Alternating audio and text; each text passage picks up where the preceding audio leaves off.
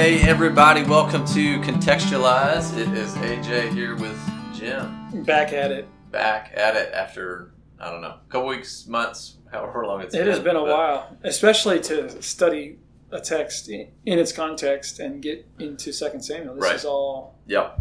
Yeah, so we've been, I guess for several months, we've known that we're going to be getting into Second Samuel following the First Samuel preaching series, which wrapped up in May.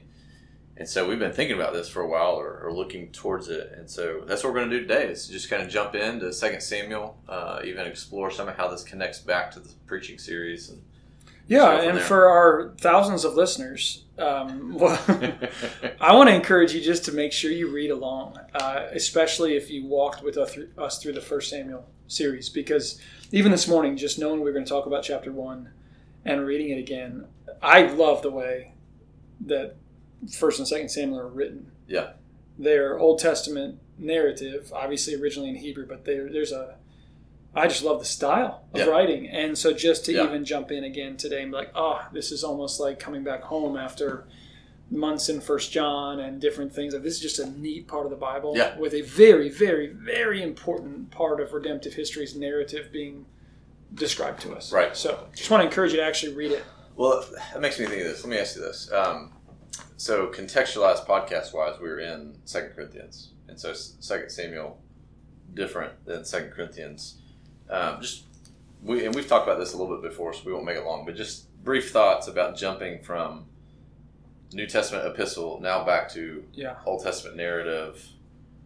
Yeah, well, I mean, an epistle, especially the way Paul writes epistles, is uh, it's it's discourse, and he's building an argument. hmm And so, what it, does he use imperatives or indicative verbs? What prepositional phrases does he use to unpack those things or to expand them? So we're looking at a lot of grammar, and we're looking at a lot of repeated individual words. Words do matter in Old Testament narrative, but I think that now we're back into say, okay, who are the characters? What part of the character's uh, thought life or actions are being emphasized in the text? hmm Um, Yeah. And then we have different ways in which we see the gospel in Old Testament narrative, very different than the New Testament. You know, typology. You know, that's that. You know, there's an anti-type and a type. So if Christ is the real thing, there's these shadows, these Mhm. anti-types or types. Excuse me, Text. types. Excuse me. Yeah, uh, of of the real, Yeah. the real King. Yeah. And so we know that the Bible's description of redemptive history is going to point toward the great King, who's Christ, who's the greater Son of David. Yeah. But then, how do we see Christ in shadow ways in David's character and actions? How do Yeah. we not see that in Saul? So it's just a whole different Yeah. grid of interpretation, and it's a quite a wonderful. I just love it. Yeah, yeah, and uh, you know, I've, I've been struck, I guess, grown more over the last year or so of just thinking about how the the narrative and plot matters um, within how it's written. Like the if you if you understand the plot of a scene or of a whole book, that that you're actually quite a ways along to figuring out Correct. what the Lord wants us to see in that passage. And uh, the, the other thing that I think of with narrative, and I remember this from when uh, our community group studied Acts, um, is Acts covers multiple decades, um, but you get you know only a handful of scenes for it covering thirty so years or whatnot. And just thinking of for who for Luke writing that, why did he choose this? Uh, Of all the things he could write, why did he write this? And, and that's I think something we can carry into Second Samuel is of all the things that could be said that happened in this time period, why this? What's he trying? What what is he pointing us to? What is he telling us through even his selection of what he talks about? and we don't necessarily So- know the answer to all the whys, but we know who Yeah. guided Samuel to write these things, right? So you have the Holy Spirit inspired the prophets. That's how Peter and Paul address it in the New Testament. So God has designed for this book to be given to us the way that it has. And um, as you mentioned, um, plots. Let me just say one other thing that I enjoy about Old Testament narrative is yeah, when you stretch out the whole of Old Testament history, we have a big story plot unfolding. Mm-hmm. So we have God puts his his mercy and grace and chooses a people. That's Abraham. That's back in the book of Genesis. But then the people are going to become a nation, and that's when Mhm. you see really in the era of the Exodus, the Yeah. law uh, is given to God's people as a nation now. And then we're going to see that the nation becomes a kingdom Right. Um, some of that by God's design, obviously His sovereign control, but also the people's errant wishes to say we want to be like the, the kingdoms around us with kings and kind of have our own thing. So we're in the middle of that. Mhm. And again, it all is going to point toward even the way the New Testament describes it. We're a holy nation, the people of God. We are a set Yeah. apart people for his own possession. We are a kingdom of priests, a kingdom of the redeemed. And so just the big themes also are in this. Yeah. So you have something smaller like typology, but you have something bigger like the biblical theme of kingdom Right. Yeah. which is Yeah. unfolding as we read Old Testament narrative. By the time we get to the New Testament, they're more fully baked realities of how we're supposed to be thinking about how God works in the world. Yeah. Yep. It's good. So this is Second Samuel, which follows First Samuel. And Which is the second half of a single yeah. So, of a single work. so is this one book or two books? It is one book in its original Hebrew uh, form, and so it was the Books of the Kingdom. I can't remember exactly, um, but it, it wasn't called the Books of Samuel. Right. It, it is now in in our Bible been recorded as First and Second Samuel, and we do have big context that shows the connectivity of the two Yeah. of the two halves, Yeah. if you will. Yeah. Um, yeah. Well, maybe uh, touch on some. Yeah, let me touch on that, and then we'll jump into what we see right Yeah. away in First Sam, uh, Second Samuel one about the the carrying forward of the narrative. One of the things that's so profound when we study this set of books is at the very beginning of First Samuel. Hopefully, Christ Community folks remember Hannah's prayer when she talks about all the ways of reversal Mhm. that God acts for his people. You know, so she has her own personal story, um, but God is a God who's going to reverse her own story because he's also a God who's going to reverse history. And in this amazing prayer song of Hannah in 1 Samuel chapter 2, there are words like, like it ends with her saying that the Lord's going to judge the earth. He's going to give strength to his king, which is very prophetic. He will exalt the power, or the, the word there is horn, of his anointed. Now, if we turn to the end of 2 Samuel, not the last chapter, but 2 Samuel 22, just like 1 Samuel began with a song and a prayer, David has a song and a prayer in 2 Samuel 22. And let me just read the beginning of it. Um, verse 2 David said, The Lord is my rock and my fortress, my deliverer, my God, my rock, in whom I take refuge. Well, in Hannah's prayer, she starts 1 Samuel and says that there that the Lord is is ultimately a rock. Verse 2 There's no one holy like the Lord. There's none beside you. There is no rock like our God. So Hannah Yeah. says God's a rock. David says Yeah. that God has been his rock, his shield. David says he's the horn of my salvation. That's the same word as 1 Samuel 2, verse 10, where Hannah Yeah. says the Lord's going to exalt the horn of his anointed. Now, Yeah. the anointed one, David, is saying, he is the horn of my salvation. And Yeah. so, um, again, there's a lot of connection between David's song in 2 Samuel 22 and Hannah's song in 1 Samuel 2. Even the reversal themes are in both of those. Yeah. Uh, and we don't need to spend our time trying to unpack all the ways we Right. do it. But again, that's one of the things that commentators have pointed to historically, Good. just to say, look at how this single work starts with a song prayer, ends with a song prayer, and the themes are are repeated as well as expanded or even fulfilled. Yeah. You actually have the song of the anointed one. Yeah. Reiterating the words that Hannah prayed when she was anticipating an anointed one. Yeah. Which is cool. That's that's good. And so it's it is helpful to see that yeah these two books in, in our English Bibles are, are one book like there's a, a continuous story uh, that goes through them and I mean I think the it, we can see the division there too and this is what we'll get into in our text today. At the end of First Samuel, Saul dies, and the beginning of Second Samuel starts with the news of Saul's death, and so you have kind of David on the rise in First Samuel, but then really David is king um, not only anointed as kind of the secret king on the run. I thought you would say David. David reigns because you said David on the rise, and never mind. Sorry, preachers and what we look for. Hey, can I parallel this? Yeah, go ahead. It just popped in my head. Yeah. This is like Luke Acts. Okay, You have Jesus dying, which were both both written by Luke. Both are written by Luke. Yeah, and you have Jesus' death and resurrection being the end of the Gospel of Luke, and at the very beginning of the book of Acts, Yeah.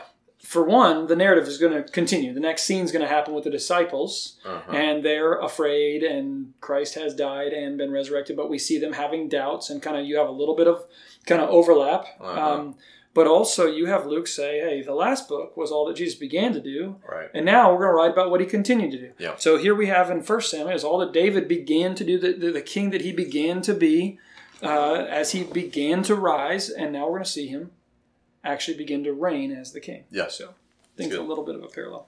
That was that was very preacherly. Began to rise, began to rain. Good job. So, well, anything else before we jump in? No, I think that there's a lot in chapter one of Okay. this second book. So All right. Well, let me uh, let me attempt to summarize chapter one, just to give some kind of hooks we can hang our hats on, and then we'll get into some of the specific things.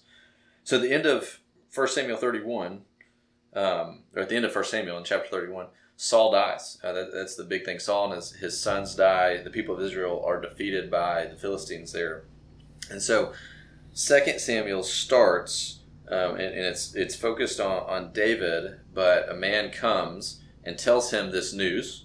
And so David and his men are grieved by this. They learn that the guy who told them this is an Amalekite, and then David learns that this Amalekite who's come and told this news to them is actually the one who claims to have finished Saul off. Like he kind of he found Saul dying, and and he, Saul asked him to kill him, so he did. And so you have more uh, mourning, weeping uh, from David. David ends up giving a command to his men to execute this Amalekite because he um, killed the Lord's anointed. And then the, the last half of this chapter, uh, from verse 17 on, is a, is a song of lamentation that David writes about Saul and Jonathan and Israel. And kind of, it's personal, but it's also uh, corporate in that way. So that's what happens in the chapter. But let's get into some of the. yeah, I mean Details. it's important. The details. It starts in Ziklag. We need to remember that what is David doing in Ziklag? Well, he and the men he was leading have just rescued their children and their wives Yeah. from who? The Amalekites. The Amalekites. Yep. And so this is within days of that. And I, I remember preaching through First Samuel, and at the end, we're basically saying that the scenes are starting to be concurrent. So while David is actually rescuing his vagabond of people from the Amalekite raiders, Saul is fighting the Philistines for the last time, and Yeah. he will die. Yeah. And David doesn't know that that's happening Right. uh, because David had been exiled, if you will, uh, and he was kind of living among the enemy for a while, kind of in hiding. Living among the Philistines. Yes, yes. And so then the Philistines send Yeah. David back to Ziklag, and the Amalekites had raided there, and Saul Yeah. now has to fight the Philistines. Where if David hadn't have been sent back to Ziklag, David would have had this predicament of fighting against his own people. So Right. just bring you back to where we were. Yep. Those of you who walked through that. But again, it is important. David remained in Ziklag for two days, and this is when the news hits him Yeah. that while he was rescuing Yeah. his wives and children, Saul and Jonathan's lives were lost, and the Israelites were defeated Yeah. for this last time. Yeah. And um, it's a tragic scene. Yeah. I mean, the amount of pain that David is in is just. You talk about the turn of a, of a page to a new chapter of his life. Right. His life has been identified for a long time of running from Saul. Right. His life has been identified as loyalty from Jonathan. And now, both in an instant, the news Yeah. hits him. Saul's no longer going to seek to kill David, and Jonathan, David's confidant and closest friend, is no more. It's no more. Yeah. This is a tragic scene. Yeah, and and just to link that a little bit more with what you were saying of back in chapter thirty, I mean when David and his men got to Ziklag, that that's when they found out that nobody was there. Their wives and children had been taken. So that was a, a trial, right? They go, they rescue them, they get back to Ziklag, and now when they're back, two days later, on the third day, is when they get this news. So it's just like he's just being pummeled Right. with that news. Uh, the, the other one turned out okay, but now Jonathan, Saul are dead. The people of Israel have fled and been defeated. Um, and so, verse five, he asks the the man, "How do you know this?" And he says, "I was by chance." This is verse six. By chance, I happened to be on Mount Gilboa. There was Saul leaning on his spear, and behold, the chariots and the horsemen were close upon him. Uh, he looked over. Uh, he learns I'm an Amalekite, and then verse nine, Saul says to to this man, this Amalekite, stand beside me and kill me, for anguish has seized me, and my, yet my life still lingers. And so he, he does that, and then he takes his crown and his armlet, and he, he comes to David with that. So we were talking about this a little bit before, but I'll, we'll just rehash it again. Is is how does this compare to what we read in, in 1 Samuel 31? Well, and you know- how do we think about this?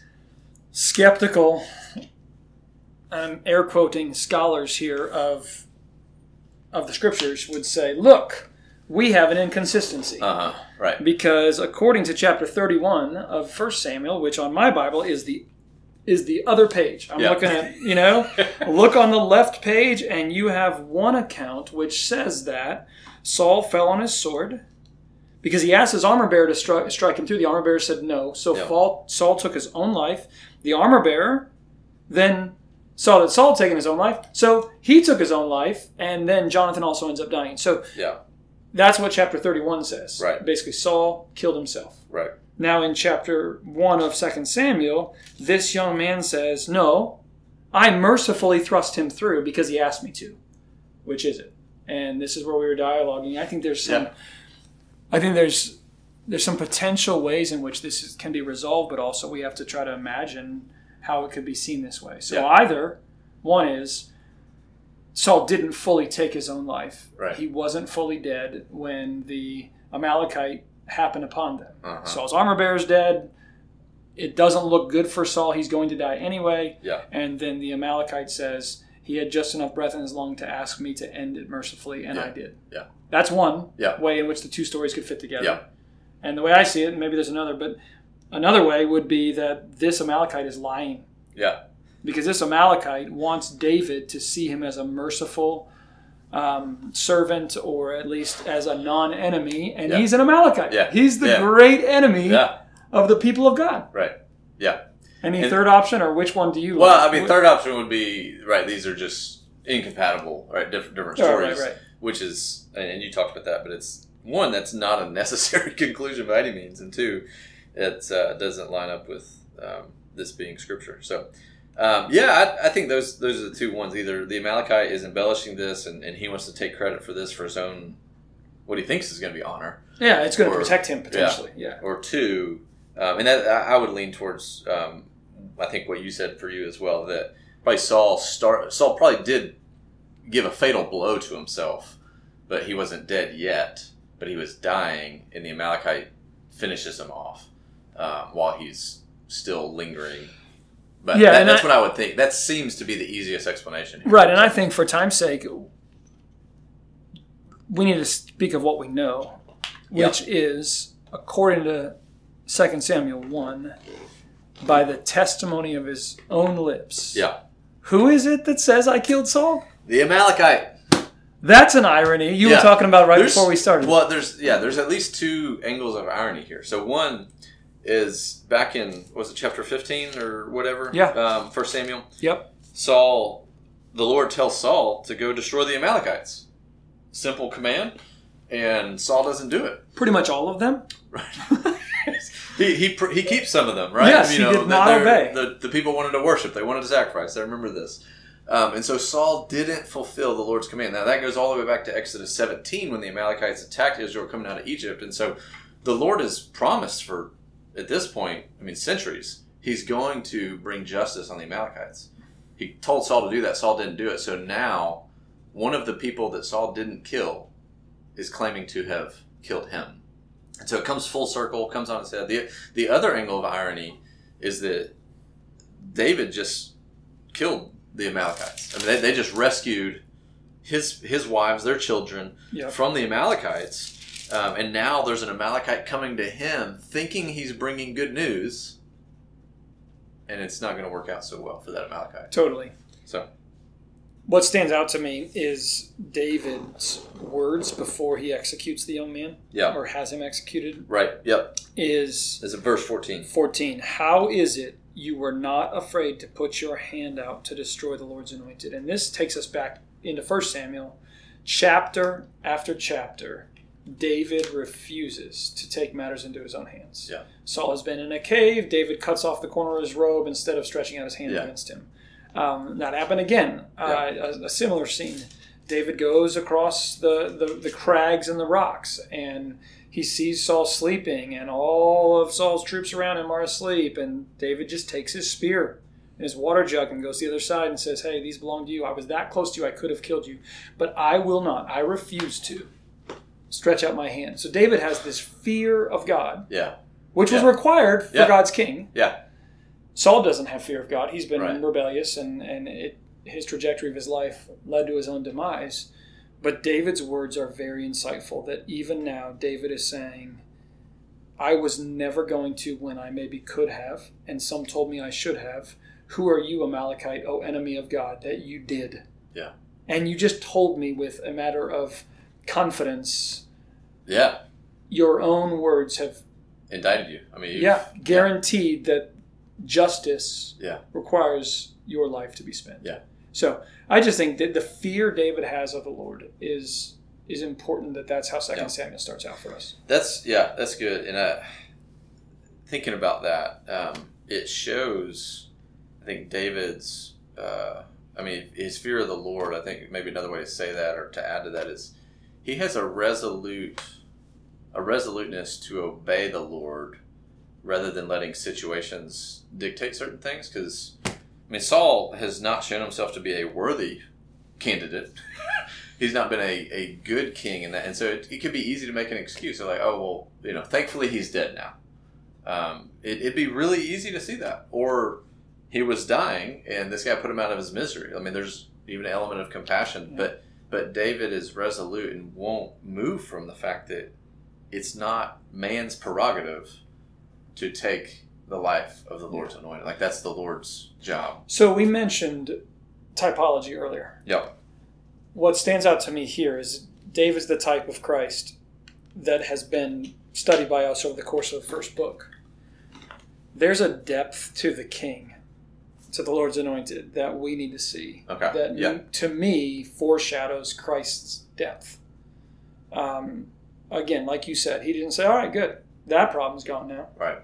You have David go and grieve. Yeah. You, before he comes back.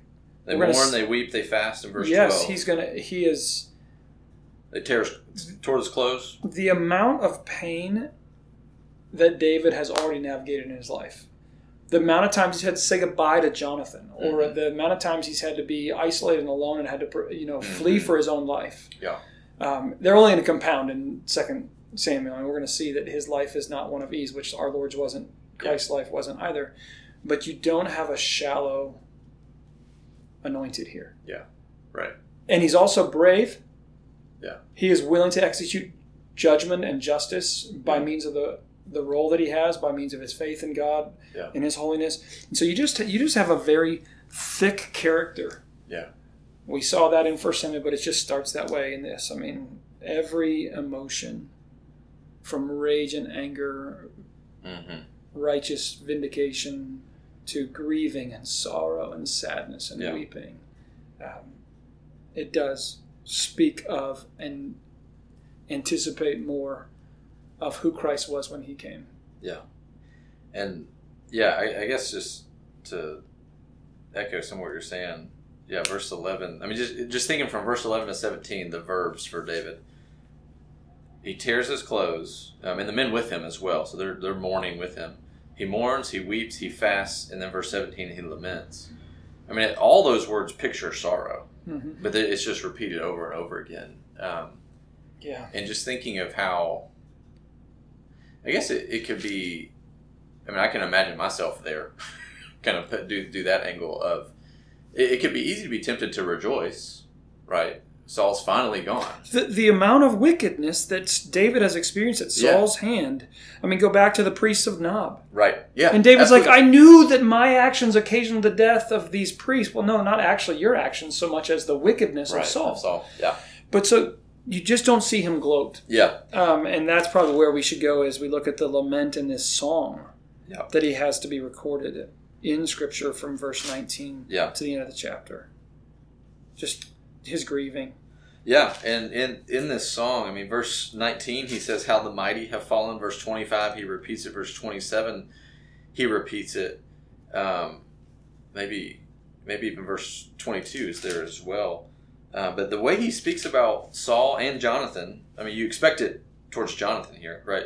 But the way he speaks about them here is very. Um, verse 24 Your daughters of Israel weep over Saul, who clothed you luxuriously in scarlet, who put ornaments of gold in your apparel. He's, he's unwilling, even in his own words, and this is a, a, a lament he's commanding Israel to record for their future reference. He will not utter words to say, the unjust, wicked king that you chose is finally gone and let us all celebrate. Right. He doesn't say that. Right. He does the opposite in the sense of saying he was the Lord's anointed.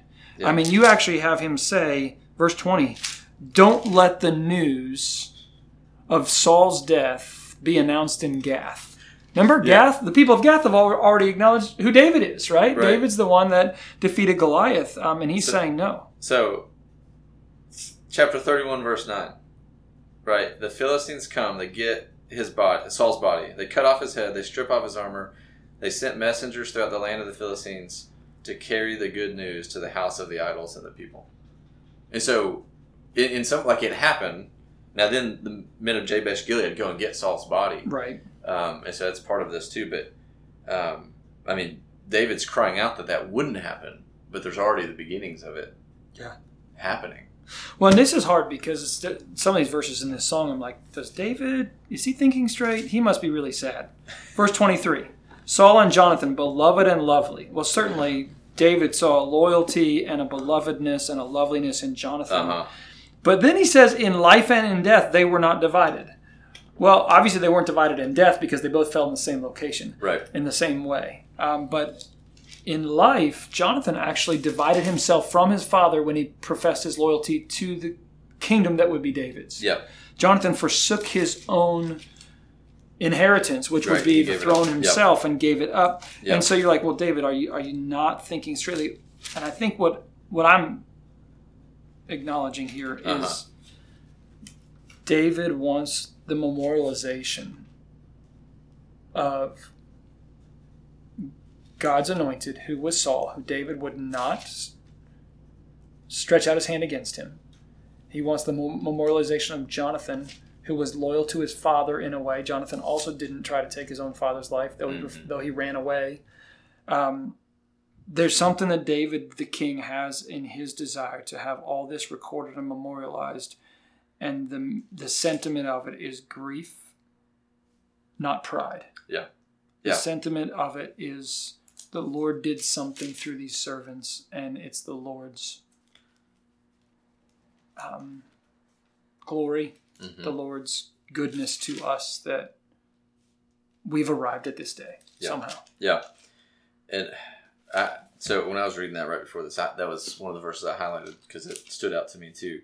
Um, and I, I wondered is is part of what he's getting at when he says not divided in life that and there there's some pretty clear um, moments where, like you were saying, Jonathan chooses David over Saul, and he sees that David is the Lord's anointed. Like he he understands this. He gives up his throne for David. So all of that happens. Um, Saul mean, has some very harsh words towards Jonathan, but even with all of that strife relationally and whatnot happening, you still have thirty one two the Philistines overtook Saul and his sons. Like even in all that, David or Jonathan is still there with Saul, even though he's chosen loyalty to David as yeah. the Lord's anointed. He's still serving his father. I, I, don't know. I wonder if that's part of what he's getting at. But yeah, and and I mean, it is important to say that the the end of this, David's love for Jonathan is yep. profound. Yep. His distress and he thinks of Jonathan's friendship and love for him. And he does. This is one of those verses that I think have been sadly misinterpreted greatly. But you know, your love for me was extraordinary, surpassing the love of women. David is saying that you were my closest confidant and friend. Yeah. And you were the son of the king. I had been anointed to be the next king, and you professed your loyalty to me, and it's a love I've there's no rival to such love. Yeah. Um, yeah. And you laid your life down essentially uh, when you did that. And so just to think of the pain that David's in. I, I, will say I took something out of my last sermon in 1 Samuel 31, and I don't know if this is where we wrap up, and there may be some last thoughts, but yep. the one thing that I would just kind of big picture say here is if Hannah's prayer at the beginning of 1 Samuel is about God being a God of reversal, right? He's going to humble the proud, he's going to exalt the lowly. Mm-hmm. Uh, you know, that's she just gives example after example, and then he, she basically says the Lord's going to raise up his king. The last chapter of 31 is the pride, the prideful one fall Yeah. falls. yeah. The first chapter of Second Samuel 1 is showing us this there's going to be a reversal inside the throne room of the people of Israel. Look at how humble David is. Look at how how he's not angry like Saul was always enraged. Yeah. Look, look how different he is that he would even grieve and ask God's people to publicly grieve with him while he gives words about how Saul was the Lord's anointed for as long as Saul was the Lord's anointed. Mm-hmm. And so he gives positive words about Saul, very affectionate words about Jonathan. But I think it's sort of a fulfillment of Hannah's prayer. Yeah. And God's people are about to see a total reversal Yeah.